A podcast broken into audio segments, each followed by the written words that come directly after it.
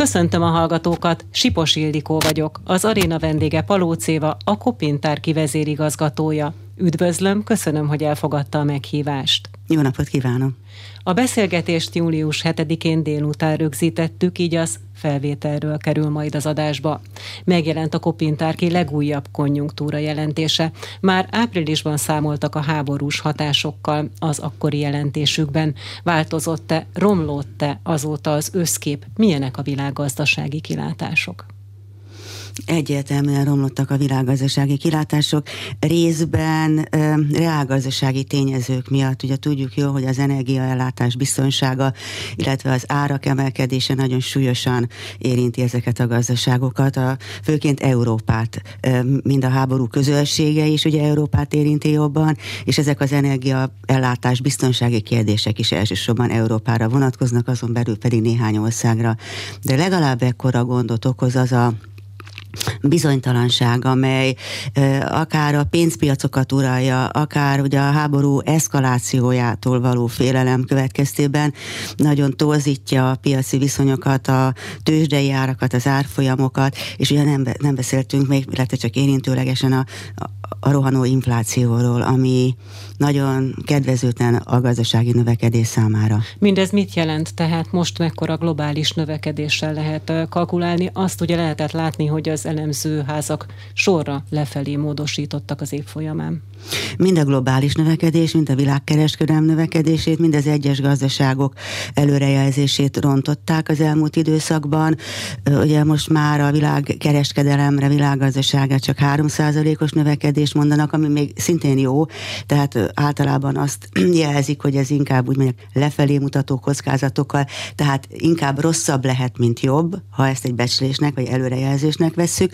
A német gazdaság kilátásait 2%-ra módosították, 2%-os növekedésre módosították, az amerikai növekedés is sokkal borulátóbban ítélik most meg, mint korábban. Tehát mindössze 2%-ot lehet például Németországban várni idén a gazdaság idén növekedésére? Az, igen, idén 2%-ot várnak az előrejelzők. Ugye pontosan nem lehet tudni, hogy mennyi lesz, de mindenképpen rosszabb feltételeket kalkulálnak. Ugye Németország szintén erősen involvált az energiállátás terén a jelenleg zajló háborúban, és nagyon sok a bizonytalanság az energiaellátásában. Jövőre még rosszabbak a kilátások? Ugye Igen. arra vonatkozóan is módosítások történtek. Mit lehet most várni globális szinten, és mondjuk mit várhat egy német gazdaság az idei két százalék után?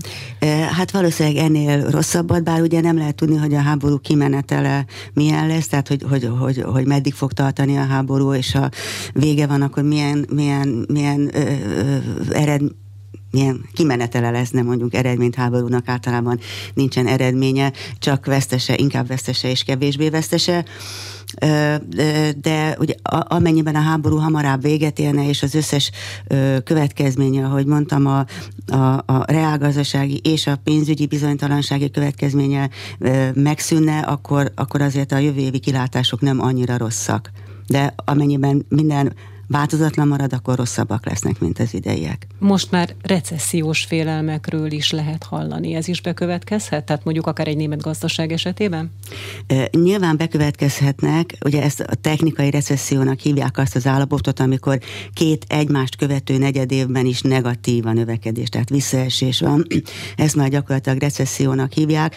E, nagyon sok előrejelző, többek között nagyon neves előrejelző, sőt olyan is, aki nagy nevet szerzett magának mondjuk a pénzügyi válság kitörése idején 2008-ban, ami szerint ő megmondta, hogy lesz valami hasonló, tehát minden, neves előrejelzők sem zárják ki ennek a lehetőségét, de azért nem ez a legvalószínűbb szenárió pillanatnyilag. De amennyiben, ahogy mondtam, tehát itt az energiaellátás Európában ez egy alapvető kérdés. Nem minden országban, mert van, aki önellátó. De a nagyobb és a külső ellátásokra nagyon rászoruló gazdaságokban, ha bármiféle súlyos turbulencia keletkezik az ellátásban, az nem csak a háztartások energiafogyasztásában lesz érezhető, ahogy most mondják, hogy majd kevesebbet zuhanyozzanak a németek, vagy ne fűtsenek olyan melegre télen, hanem az ipart is, és az, az még súlyosabb. Hogyha csak az energia problémákat nézzük, akkor az körvonalazódik, hogy valamelyest átstruktúrálódik az energia export, import. Itt lehet arra gondolni, hogy milyen irányba próbálják például az oroszok értékesíteni a földgázt, tehát hogy milyen új vevők jelentkeznek be az orosz gázra, hogyha azt nézzük, hogy ezt a krízist milyen megoldásokkal próbálják kezelni, nyilván más válaszok születnek ugye globális szinten, mint ahogy Európában. Bármilyen jó példa, hiszen ugye bennünket elsősorban Európa érdekel. Érkezik Európából, tehát akár például uniós szinten jön valamilyen olyan egységes válasz, ami igyekszik kezelni ezt a problémát? Hát hogy ne volt ilyen, illetve van ilyen még most is a napi renden, amennyiben a bizottság olyan javaslattal állt elő, hogy a gázellátást igyekeznek európai szinten megoldani. Ugye Európa keresztül kasul van szőve gázvezetékekkel. E, tehát technikailag nagyon sok minden megoldható, hogyha az összmennyiség nem elegendő, akkor ugye mindenképpen kevesebb jut, de átmeneti nehézségeket ezzel meg lehet oldani. Én azt gondolom, hogy ez egy nagyon előremutató lépés, nem tudni, hogy mi lesz a még a sorsa, mert azért most még csak csirájában jelent meg. Azt mondom, hogy ez az európai együttműködésnek egy ilyen sarokpontja lehetne, és nagyon megerősíteni az európai együttműködést. Ugye nagyon különbözőek az egyes, nagyon különböző az egyes országok helyzete, például abból a tekintetből, hogy mennyi a saját termelése, ö, ö, ugye Hollandia nem szorul jelentős mértékben, sőt még inkább ő e, e, exportőr, az, hogy, hogy, hogy tengeren keresztül mennyi cseppfolyós gáz érkezik, és mennyi ennek a, ö, hogy mondják, ö, átalakító kapacitása, lefejtési kapacitása, azt hiszem így mondják. Tehát nagyon különböző, mondjuk Magyarország különösen ö, kitett mindenféle ellátási bizonytalanságnak. Kizárólag, vagy elsődlegesen energiafókuszú most ez a probléma Európában? Tehát mondjuk Németországban azért talán nem lehet ennyire egyszerűen kezelni, hiszen ott van az élelmiszer. Pontosan is, ezt akartam probléma. mondani, így van. Ugye Európában ellátási probléma élelmiszerből nem nagyon van, bár éppenséggel Németországban hónapokon keresztül nem volt repceolaj, meg liszt a polcokon, én magam is saját szememmel láttam, de, azért ez átmeneti ellátási nehézség volt, gabonából és mindenféléből Európában van éppen elég, bár sajnos azt mondják épp, hogy a magyar termés nagyon rossz lesz, ami egy nagyon kedvezőtlen helyzet, mert most éppen magasak a világpiaci árak, tehát most lett volna jó, hogyha több eső esik a, a, a földön, de hát nem esett. Itt inkább az élelmiszer árak azok, amelyek ugyanúgy érintik a élelmiszer árak emelkedése, ami ugyanúgy érinti a nyugat-európai országokat is, mint, mint a többi országot. És ugye a globális ellátási problémák, amelyek inkább a fejlődő országokra vonatkoznak, ugye az ukrán gabona export kiesése miatt, azok pedig hát akár biztonsági problémákat is okozhatnak, illetve hát még hogyha nem is jönne nagyon sok menekült, nem lehet tétlenül nézni, hogyha az emberek hát valóban az éhhalás szélére kerülnek az, ellátá- az élelmiszerellátás hiánya miatt később sem lehet arra számolni, azzal számolni, hogy élelmiszerellátási problémák lesznek, és még mindig Európánál tartunk? Ö, egyes termékekből elképzelhető, hogy, hogy, hogy, hogy lehet hiánya, hogy mondtam például néhány termékből Németországban, nem tudom most mi a helyzet, de hónapokkal ezelőtt volt. Én azt mondom, hogy Európában globális élelmiszer hiány nem nagyon lehet. Ez inkább a többi földrészt illeti, illetve hát az áremelkedés viszont igen, mert ugye az élelmiszer iránti kereslet attól is függ, milyen az ár, tehát a magasabb ár, az mondjuk attól nem eszünk kevesebbet, mert ennünk kell, de azért átstruktúrálja a fogyasztás is, és olyan termékek irányába, amelyek mondjuk olcsóbbak, és netán hazai vagy európai forrásból származnak. Milyen megoldásokat próbálnak például akár Németországban, akár Franciaországban erre a helyzetre kialakítani? Ugye amikor jött a Covid, akkor beindult a Kurzarbeit intézménye, ezt ugye mi is használtuk itt Magyarországon, vagy ez nem egy olyan egyszerű helyzet. Ugye így próbálták védeni a társadalmat, így próbálták az embereket védeni a munkahelyükön keresztül. Most van bármelyik európai országban valamilyen metodika, amit elkezdtek alkalmazni ennek a krízisnek a kivédésére, akár arra, hogy egy picikét enyhítsék az ebből eredő társadalmi nehézségeket, hiszen ugye az emelkedő energiaárak azok azért erősen megjelennek már akár mondjuk egy német állampolgárnak a rezsiszámlájában. Ez országonként különböző. Nem olyan régen egy anyagban készítettünk egy összeállítást arról, hogy, hogy milyenek a rezsiárak, főként a gáz, illetve a villamos energiaárak az egyes országban, és rendkívül különböző az ármegállapításnak a rendszere. Tehát Németország és Ausztria, és valamennyire még Lengyelország, és főként Németország és Ausztria annyi, ab, azzal tűnik ki, hogy ott lényegében teljes mértékben ráeresztették az energiárakat a lakosságra, és az üzemanyagárakra. Az, az egy kicsit másik kérdés, mert üzemanyagárak is nagyon különbözőek, láthatjuk. De a legtöbb országban valamiféle támogatás, vagy nem támogatás, de mondjuk adócsökkentés, vagy akár támogatás is megjelent bizonyos fogyasztók számára, szelektíven. Tehát olyan, mint Magyarországon, azt hiszem, ha jól emlékszem, hogy a fogyasztók száz százalékát érinti a támogatás, olyan nem nagyon van, de szelektíven és bizonyos termékekre van támogatás. Tehát ez országonként nagyon különböző, és itt nincs semmiféle egységes eljárás, hiszen az ár megállapítás vagy az adórendszer az az Európai Unión belül is az egyes országok hatáskörében maradt, és ebbe nincsen beleszólása az Európai Uniónak. Visszatérve még egy picikét az energiaárakra, várható-e az, hogy még tovább nőnek az energiaárak? Milyen hordonkénti olajára számol például a kopintár erre az évre? Hát ugye olajpiaci előrejelzést csinálni az rendkívül nehéz, hiszen napron, nap mint nap változnak a, a, a, a, a, a feltételek, a hangulat, ami szintén befolyásolja egy-egy katonai művelet, vagy egy-egy, egy-egy bejelentés például, amit mondjuk az orosz elnök tesz, az önmagában ide vagy oda tudja rángatni az olajárat. Tehát mi nagyon, mi nem igazán készítünk előrejelzést, mert ez inkább az olajpiaci szakembereknek a, a munkája, mi azt gondoljuk, hogy minden változatlannak tekintve ez a 140 dollár körüli Brent olajár már nem feltehető, hogy nem nagyon emelkedik, de ez csak nagyon óvatosan és idézőjelben, zárójelben mondom, tehát ez nem egy előrejelzés, inkább csak egy prognózis feltételezés, tehát amit mi a prognózisunkban alkalmaztunk, de akár csökkenhet is, tehát hogyha ha, ha, ha az orosz háborús cselekmények megszűnnének a Ukrajnában, akkor nyilván jelentős világpiaci árcsökkenés történhetne. Körülbelül egy éve indult meg a nyersanyagárak emelkedése, és ugye akkor mindenki szuperinflációról beszélt, illetve szuperdrágulásról. Hol tartunk most ebben a folyamatban? Tehát a nyersanyagok árában elértük-e már a toppot, vagy pedig annyira hektikus a piaci környezet, hogy itt sem lehet pontos adatokat mondani?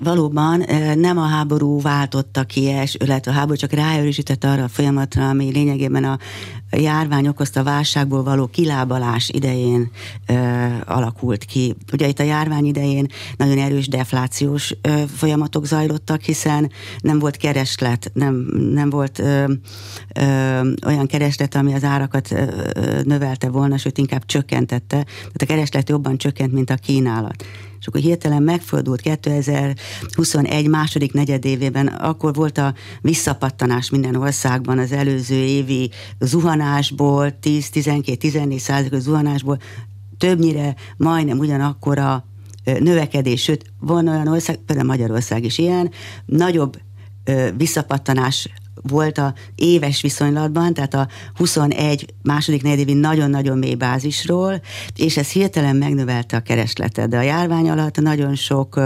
ellátási lánc, értéklánc szétzilálódott, kiestek, hogyha egy hosszú láncból kiesik akár egy termelő valamilyen oknál fogva, mert mondjuk tönkrement, akkor az az egész lánc borul, és ezt nem olyan könnyű egyik pillanatra a másikra helyrehozni.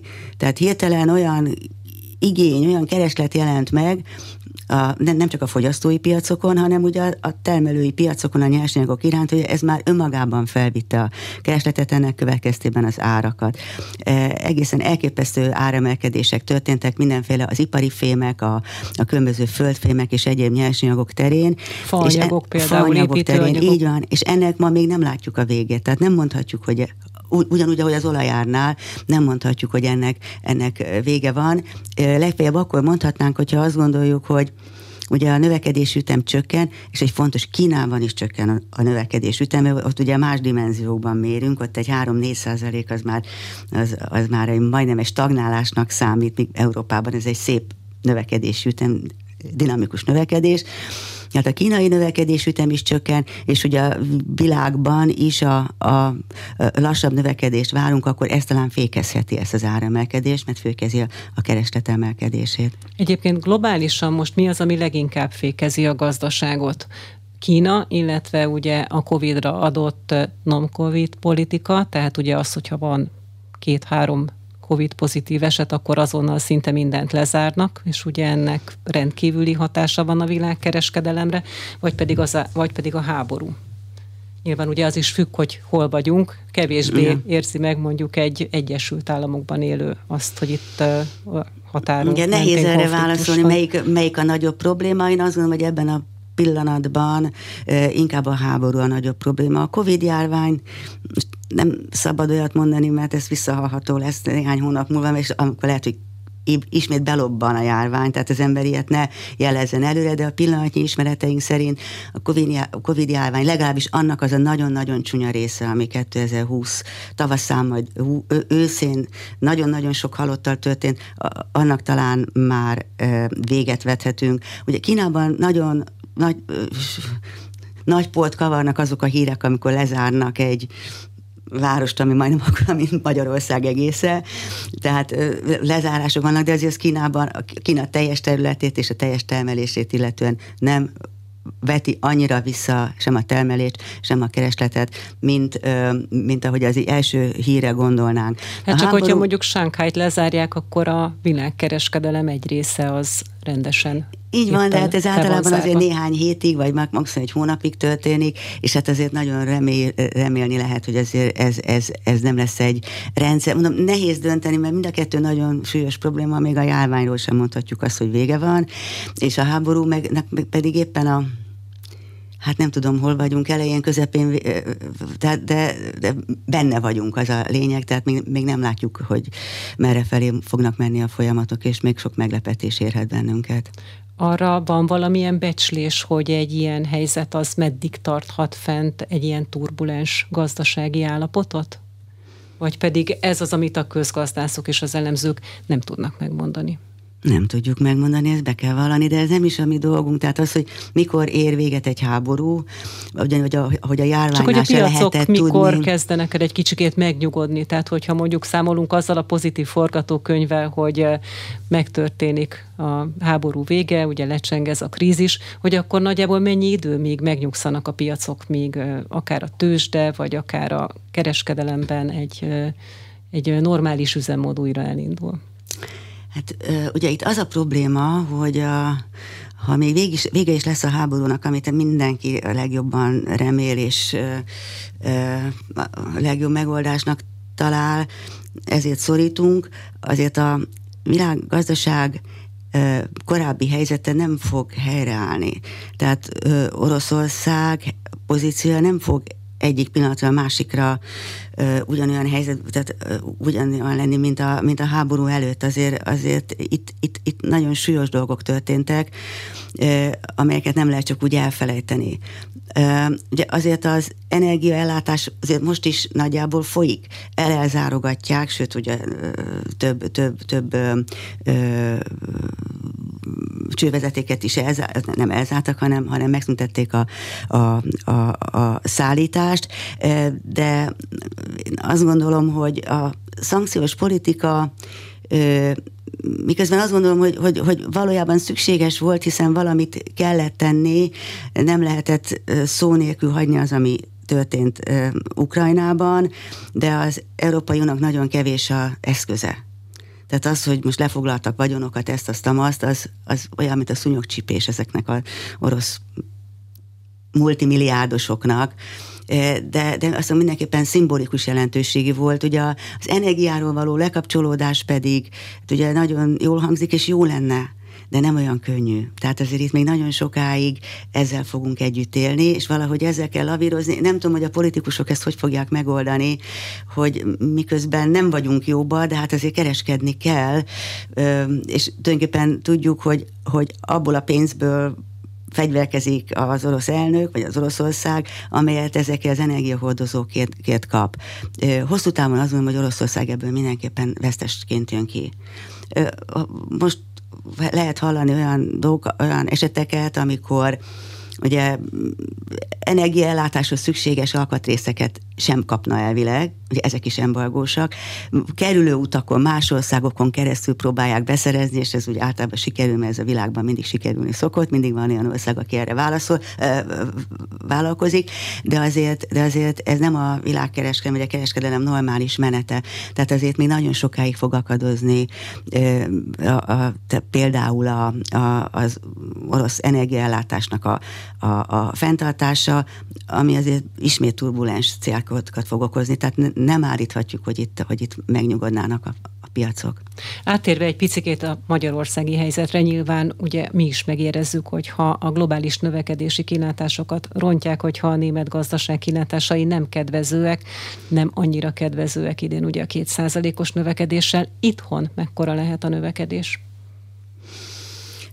Mi március eleje, március elején a háború kitörése után mindenki lejjebb vitte az előrejelzését, mi akkor 5%-ról levittük 4%-ra a növekedési előrejelzésünket, és ezt most tartottuk. Ugye sokan az első negyed év után felemelték, ugye 8,2% volt az első negyedéves növekedés, ez egy nagyon robosztus növekedés. Mi azt gondoltuk, hogy érdemesebb tartani, mert maga a tendencia, amit mi erre az évre kirajzoltunk, az változatlan, legfeljebb az első negyedév az kiugróbb, mint amit feltételeztünk. Egy negyedévről negyedévvel lassuló növekedést feltételezünk, hiszen ilyen magas növekedés nyilván nem lehet fenntartani. Ráadásul ugye van ennek egy szerkezeti aspektusa is, nevezetesen ennek a nagyon magas növekedésnek már az előző év utolsó negyedévének, amikor 7,1% volt a növekedés, tehát ezek a rendkívül magas növekedések a magánfogyasztás, a háztartások rendkívül gyorsan növekvő fogyasztásából táplálkoztak. És a, ez, ez pedig miből volt? Az első negyedévi 1000 milliárdot meghaladó kb. 1300 milliárdos hát a választások előtti hangulatjavító intézkedésekből. Ebből óriási fogyasztás növekedés alakult ki, de ez a pénz el fog fogyni, és el fog inflálódni. Tehát felemészti az infláció, és más növekedési impulzust a beruházásoknál nem látunk olyan erős növekedési impulzust. Az állami beruházások már jó ideje csökkennek. A magánberuházások valószínűleg fognak nőni, meg vannak külföldi beruházások, ugye épül a, a BMW gyár, azért fölében, BMW, meg különböző egyéb, egyéb gyárak, meg akkumulátorgyárak, én nem vagyok nagy híve az akkumulátoroknak, de akkumulátorgyáraknak, de ez mindegy, tehát ezek épülnek és fognak, fogják növelni a beruházásokat, de igazából az eddigi robosztus húzóerő a magánfogyasztásnak az ereje, az, az csökkenni fog negyedévről negyedévre, és akkor még nem beszéltünk a költségvetési megtakarításokról, amelyeknek a, a, a számait még nem igazán látjuk, hogy milyen kiadáscsökkentés lenne, de a kormány mindenképpen ígéri. Még ebből nem, nem láttunk tervet, de valami nyilván lesz. Beszéltünk arról, hogy itthon az év első negyedévében 8% fölött volt a gazdasági növekedés, a Kopintárki pedig áprilisi prognózisának megfelelően nem módosította ezt a növekedési várakozást, tehát tartják a 4%-os idei GDP növekedésre vonatkozó várakozásukat. Arról beszélgettünk, hogy tulajdonképpen ez a növekedés, ez a negyedévekről negyedévekre haladva egy picikét el fog tűnni, részben azért is, mert az a keresett kiáramlás, vagy plusz forrás kiáramlás, ami a gazdaságba érkezett. Plusz jövedelem. Plusz Igen. jövedelem, az el is inflálódik. Ez tulajdonképpen azt jelenti, hogy ez szépen el fog fogyni már a növekedés, tehát hogy lesz olyan negyedév, akár az utolsó negyedév, ahol már nem is lesz érdemi növekedése a magyar gazdaságnak, és akkor így jön ki ez a három százalék? Hát a, a 4% az úgy jön ki, hogy mi minden évben, vagy minden negyed évben plusszal számolunk a növekedésbe, tehát visszaeséssel nem számolunk. Persze az is megtörténhet, hiszen most olyan rendkívül bizonytalan helyzetben vagyunk, hogy, hogy, hogy, hogy ezt se lehet kizárni, de nem tartjuk valószínűnek. Azt tartjuk inkább valószínűleg, ez a 4 os növekedés úgy jön ki, hogy még az utolsó negyed évben is 1 százalék fölött lehet, ilyen másfél százalék között lehet a növekedés. Ugye ebben vannak, tehát az a 4 százalék fölfele, meg, neve, ne, meg lefelé mutató kockázatok ebben az előrejelzésben. Fölfelé akkor, hogyha ez a lassulás, amiről beszéltünk, lassabban megy végbe, fokozatosabban megy végbe, és akkor elképzelhető a 4,5 százalékos növekedés, és az MNB ugye 4,5-5,5 százalékra számít, ez könnyedén megtörténhet. Viszont a, ha, ha valóban lesznek költségvetési kiigazítások, a költségvetési kiadások csökkentése, akkor az pedig inkább lefelé mutató kockázatot jelentene.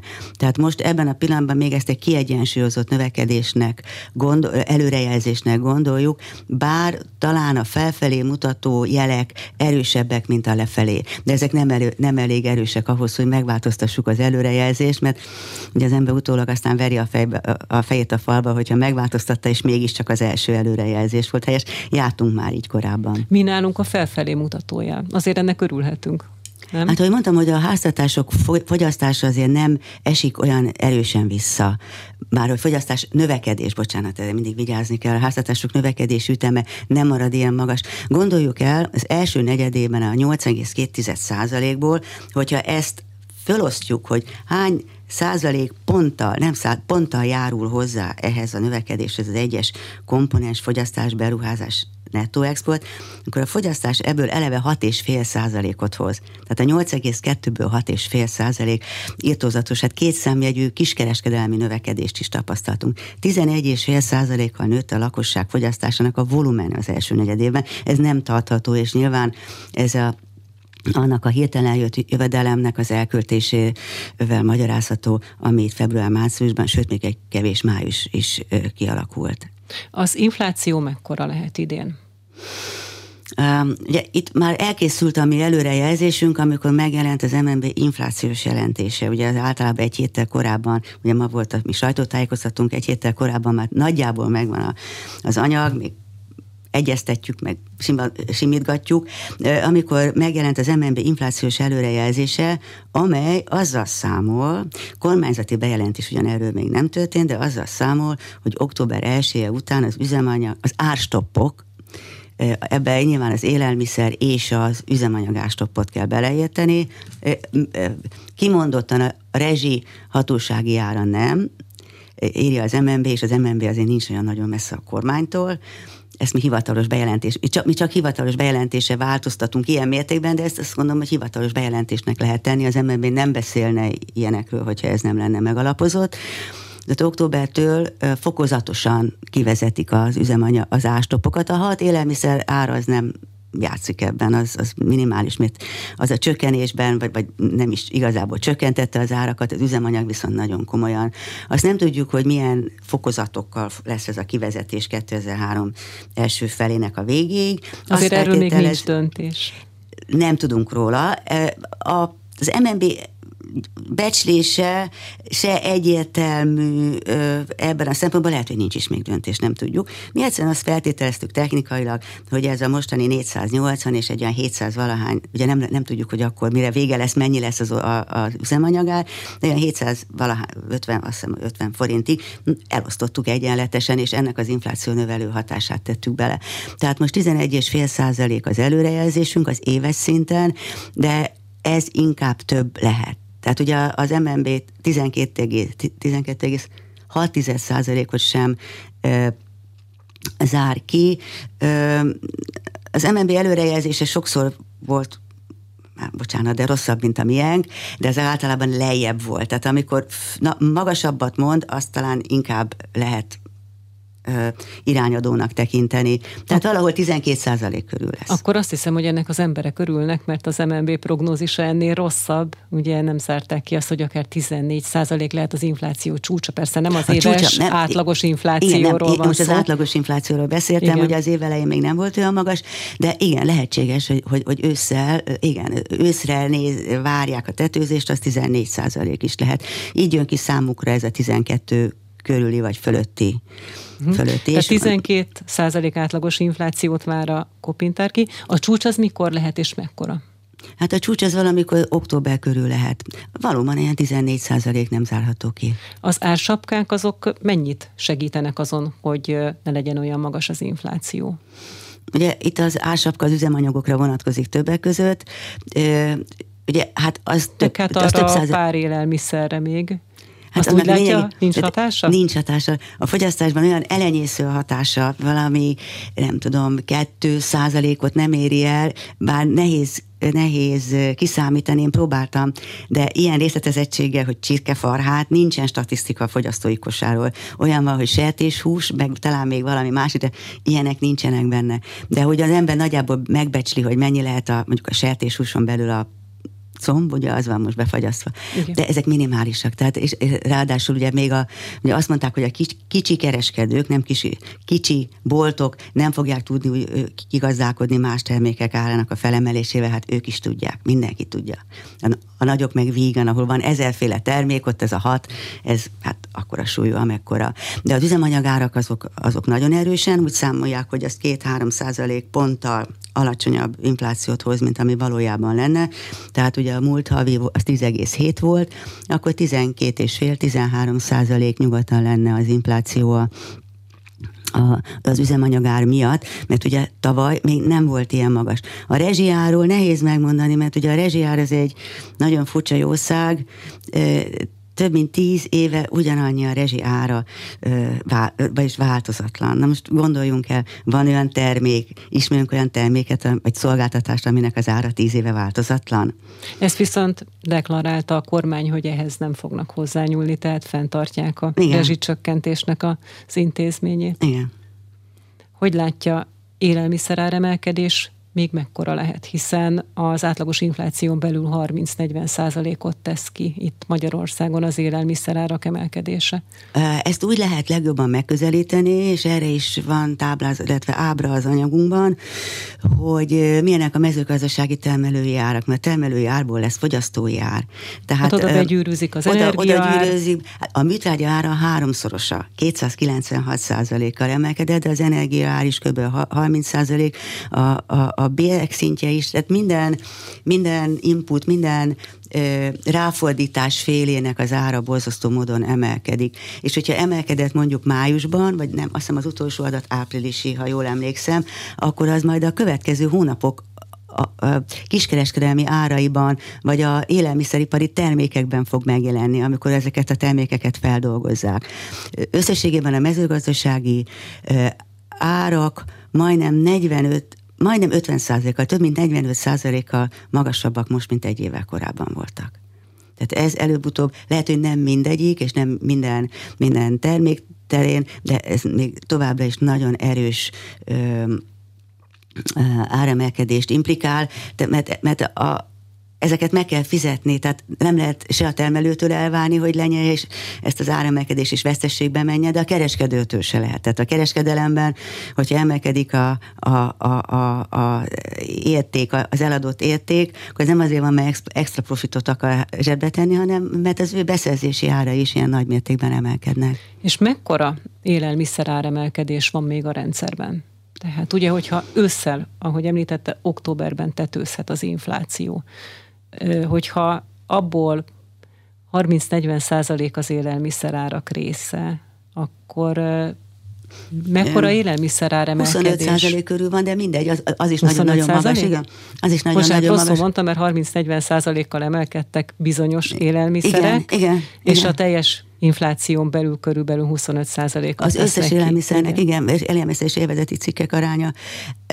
Ugye nem lehet tudni, most hallottuk ugye, hogy nagyon rossz termés alakult ki, az szintén nem tesz jót az áraknak. Ugye a, a, én már nagyon régen csinálok ilyen inflációs előrejelzést, nyáron szezonálisan az, a, a, az élelmiszerek, és néha ennek következtében az összes fogyasztói ár ö, csökken. Ugye jönnek a primőrök, akkor egyre olcsóbbak, tehát alacsonyabbak, mint az előző hónapban, megjelenik májusban az új krumpli, júniusban már olcsóbb lesz. Tehát idén viszont erre nem lehet igazából számolni. Nagyon rosszak voltak a gyümölcstermék te, te, te, termés adatok is, hiszen elfagyott nagyon sok gyümölcs, nem tudom, aki próbált málnát venni az utóbbi időben, az, az, az láthatta, micsoda horrorisztikus árak vannak. Tehát nagyon nehéz megbecsülni, de ahogy mondtam, a minden növénytermesztési, mind az állattenyésztési, ezeket külön hozza a statisztika, sőt, még ennél részletesebben is, még nagyon magas termelői árak vannak. Tehát az őszig biztos, hogy ez tartani fog, bár remélhető, hogy a júniusban nem, és ugye holnap fog kijönni a fogyasztói árindex, a júniusi fogyasztói árindex. Mi a 12%-ot váltunk, de nagyon félve nézem, hogy lehetséges, hogy több, jóval több lesz. Tehát ősszel még biztos magasabb lesz, hogy ez aztán visszamegye, ez, ez mondjuk például az energiáraktól, és akkor most visszakanyarodunk a régi kérdése, energiáraktól is függ, hiszen a, a, a, a, akár a takarmány, akár a műtrágya árakat az energiárak nagyon erősen meghatározzák. De az lehetséges, hogyha van egy ilyen áremelkedési ciklus, hogy egyszer csak stagnálnak az árak, majd esetleg elkezdenek csökkenni. Hát mindenki ennek örülne a legjobban, hogyha mondjuk az élelmiszeráraknál is megindulna egy árcsökkenés. Hát milyen szép világ volt még egy évvel ezelőtt, mindent sokkal olcsóbban lehetett megvásárolni. Közgazdaságilag ez egy lehetséges forgatókönyv? Természetesen lehetséges, de nem a legvalószínűbb. Tehát árak itt visszamenni globálisan, azt mondom, hogy nagyon kevéssé fognak, ha már egy bizonyos szintet elértek. Lehet, hogy van néhány termék, aminek az ára most tényleg ilyen nagyon horrorisztikus. Lehet, hogy jövőre a málna 10 dekája nem 1000 forintba, vagy 800 forintba, hanem csak 600-ba fog kerülni. Tehát ilyen szezonális termékeknél előfordul, de szerintem határozott ár csökkenés nem valószínű. Az árindex az valószínű, hogy sőt, előbb-utóbb biztos, hogy csökken, mert nem emelkedhet mindig. Amikor már egy álszint beépült az árba, akkor ugye az képezi a bázist, tehát jövőre már ez a mostani magas ár fogja képezni a bázist. E, emiatt ha nem emelkedik tovább ilyen ütemben, akkor már egyre fog lejjebb menni. De nem az ár maga, hanem csak az ár növekedés üteme. De miért Tehát, nem lehet visszatérni az alacsonyabb bázishoz? Ez közgazdaságilag lehetett, nem? Nem lehetetlen. Mondom, például, hogyha lenne egy nagy recesszió, amit senkinek se kívánunk, akkor például elképzelhető lenne. De ugye azok a, azok a, a, a termék, mondom, és néhány, néhány élelmiszer árnál ez elképzelhető. De alapjában véve ezek az árak, ha már beépültek, azt mondják, hogy az árak ragadósak. Nagyon nehezen csökkent árat egy termelő, hogyha, hogyha nincs nagyon rászorítva a kereslet szűkülése miatt. Ha nagyon rá van szorítva, akkor igen, de nem nagyon láttunk a történelemben, már nem ennyire, amióta ármérés van, hogy, hogy, hogy oda visszamenne az ár, ahol, ahonnan egy ilyen nagyon gyors növekedés idején elindult. Tehát ne kívánjuk az árak csökkenését, mert az recesszió, és az még rosszabb. Igen. Tulajdonképpen röviden, igen, ezt igen, lehet igen. röviden. A forint árfolyamáról még nem beszéltünk. Ajaj. Mi várható a forint árfolyamában újabb és újabb csúcsok dőlnek meg, és hogyha az elmúlt napokat nézzük, akkor azt látjuk, hogy nem csak az euróval, hanem az amerikai dollárral, illetve a svájci frankkal szemben is újabb csúcsot döntött a forint. Na most a dollár, meg a svájci frank, vagy általában az, ez, ez a keresztárfolyamokon múlik, tehát azért olyan erős most a dollár a forinttal szemben, vagy mondjuk úgy, azért olyan gyenge a forint a dollárra szemben, mert a dollár-euró árfolyam most már lassan a paritáshoz közeledik. Tehát amit korábban nem gondoltunk volna, a Fednél ugye kamatemelés történt, az Európai Központi még, még mindig hezitál, tehát a dollár olyan mértékben erősödik, és a svájci frank is az euróval szemben, hogy most már a dollár is, amit korábban nem gondoltunk volna, ilyen 400 forint fel, felé közeledik. Azért mi alapjában véve az euróhoz mérjük magunkat, a kereskedelmünk túlnyomó része is euróban van, bár a éppenséggel a, a, az energia árakat, azokat hát régen dollárban, most meg rubelben határozzák meg, de ez a rubel is a keresztárfolyamoktól Tehát akkor a dollár meg a frank, de, de, frank hát, annyira nem érdekes. Nyilván az, is, nyilván az is játszik, de azért számunkra elsősorban az euró, amit, amit igazából figyelünk. Egy nagyon érdekes dolog történt, a, ugye a Beszéltünk itt a reál folyamatokról, növekedésről, stb. Azért ebből nem egy olyan drámai kép rajzolódott ki, hogy a magyar gazdaság olyan, olyan nagyon um, rossz kilátások elé nézne, hogyha lassabb a növekedés, az nagyon sok mindenben szerintem helyre is teszi a elmúlt éveknek a túlfűtött gazdasági növekedés miatti ö, problémákat, úgyis, mint a költségvetés hiánya, ö, már az áremelkedés az is korábban megjelent, ö, a külső fizetési mérleg hiány, tehát nem is baj, ha egy kicsikét alacsonyabb a növekedés, mondom én, ez, ez most nem egy, egy antiszociális gondolat, hanem ez egyszer közgazdasági megfontolás. Tehát a reál folyamatok igazából nem indokolják.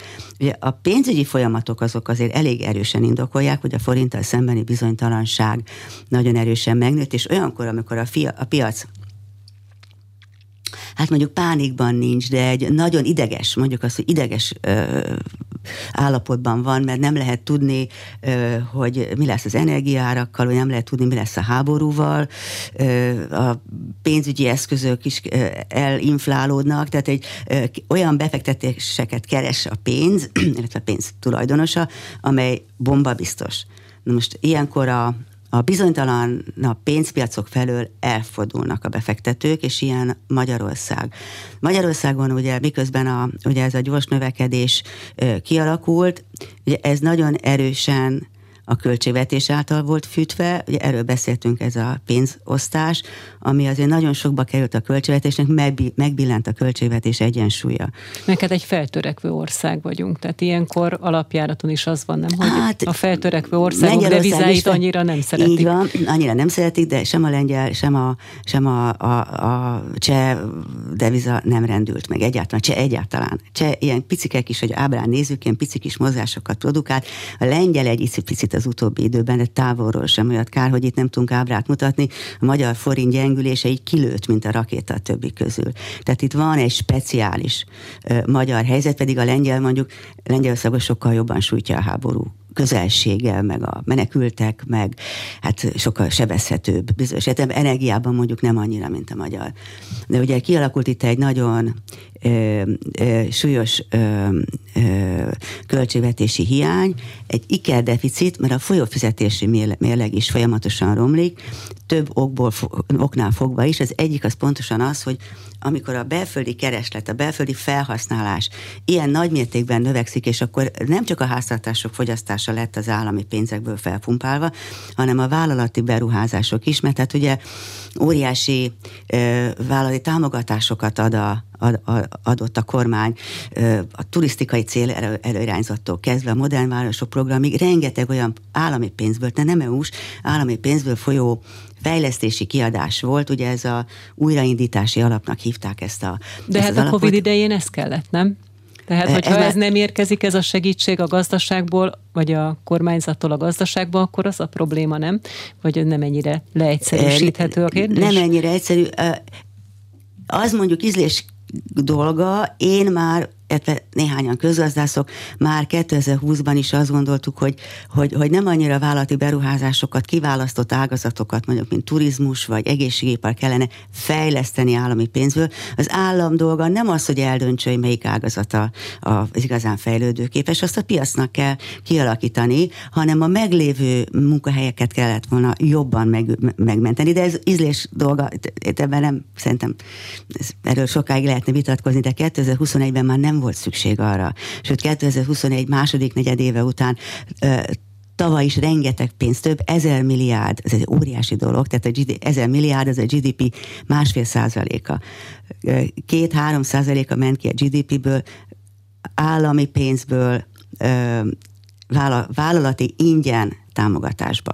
Ez szerintem nem az állam dolga. Tehát az állam óriási mértékben kiköltekezett, és ugye ezt valahogy konszolidálni kell.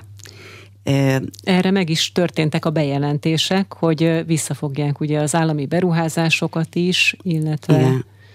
Hát illetve erre jött az extra adó, extra profit adó, ami azt gondolom, hogy és hát nem lehet tudni, hogy a jelenlegi árfolyam gyengülésben mi a szerepe, de mindenképpen rossz visszhangot keltett. Ugye, de szelektíven, mert azt mondom, hogy a MOL-ra kivetett adó, ugye egy 300 milliárd forintról van szó, az egy tipikus windfall adó. Tehát a MOL, ugye, mint kitermelő,